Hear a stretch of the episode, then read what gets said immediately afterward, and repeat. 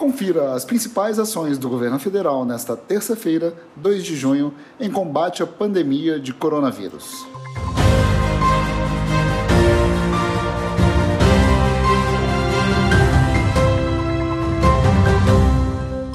Brasil participará de iniciativa global para a produção de vacina, medicamentos e diagnósticos contra o coronavírus.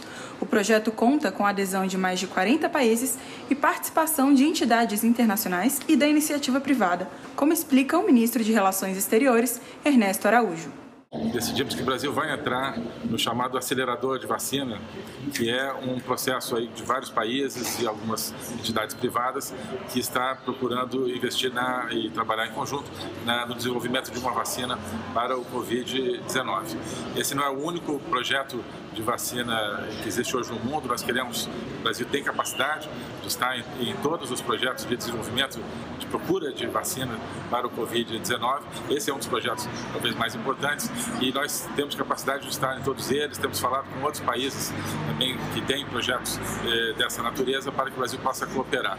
O Ministério da Educação homologou um conjunto de diretrizes do Conselho Nacional de Educação que orienta as escolas da educação básica e instituições de ensino superior dos estados, municípios e Distrito Federal durante a pandemia. Nessa madrugada, chegou ao Brasil o 14º voo fretado pelo Ministério da Infraestrutura, com 9 milhões e 200 mil equipamentos de proteção individual adquiridos pelo governo federal. O Ministério da Saúde instituiu o programa Conect SUS como parte da estratégia da saúde digital definida pelo governo federal.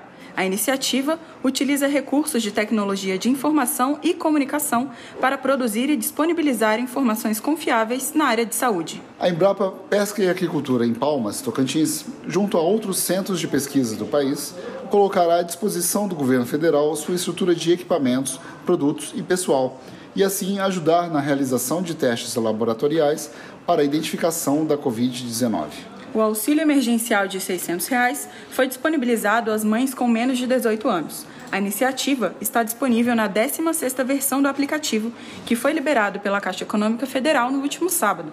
O cadastro pode ser realizado até 3 de junho. Para enfrentar os efeitos sociais e econômicos da Covid-19, o governo federal criou o Programa Emergencial de Acesso a Crédito para Empresas de Pequeno e Médio Porte. A medida se junta ao PRONAMP, programa voltado às microempresas na proteção do emprego e renda dos trabalhadores. Por meio do programa Lixão Zero, do Ministério do Meio Ambiente, o governo federal está investindo 12 milhões de reais para ajudar Rondônia a ser o primeiro estado da Amazônia 100% livre de lixões. O plano de contingência para povos tradicionais prevê a doação de mais de 1.300 cestas de alimentos a comunidades indígenas no Rio Grande do Norte. Ao todo, serão quase 30 toneladas de alimentos distribuídos a comunidades de nove municípios do estado. Até agora, foram repatriadas 23.561 pessoas vindas de 84 países. Se você está no exterior e está sendo afetado pela crise de coronavírus, entre em contato com o Ministério das Relações Exteriores do Brasil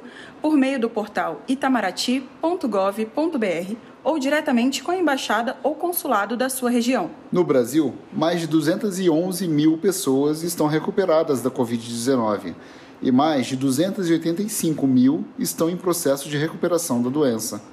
Até o momento, são cerca de 526 mil casos confirmados e aproximadamente 29.900 óbitos registrados. Acompanhe estas e outras ações do governo federal por meio dos canais de comunicação da Casa Civil da Presidência da República. Acesse gov.br/casa civil e siga também os perfis no YouTube e Twitter.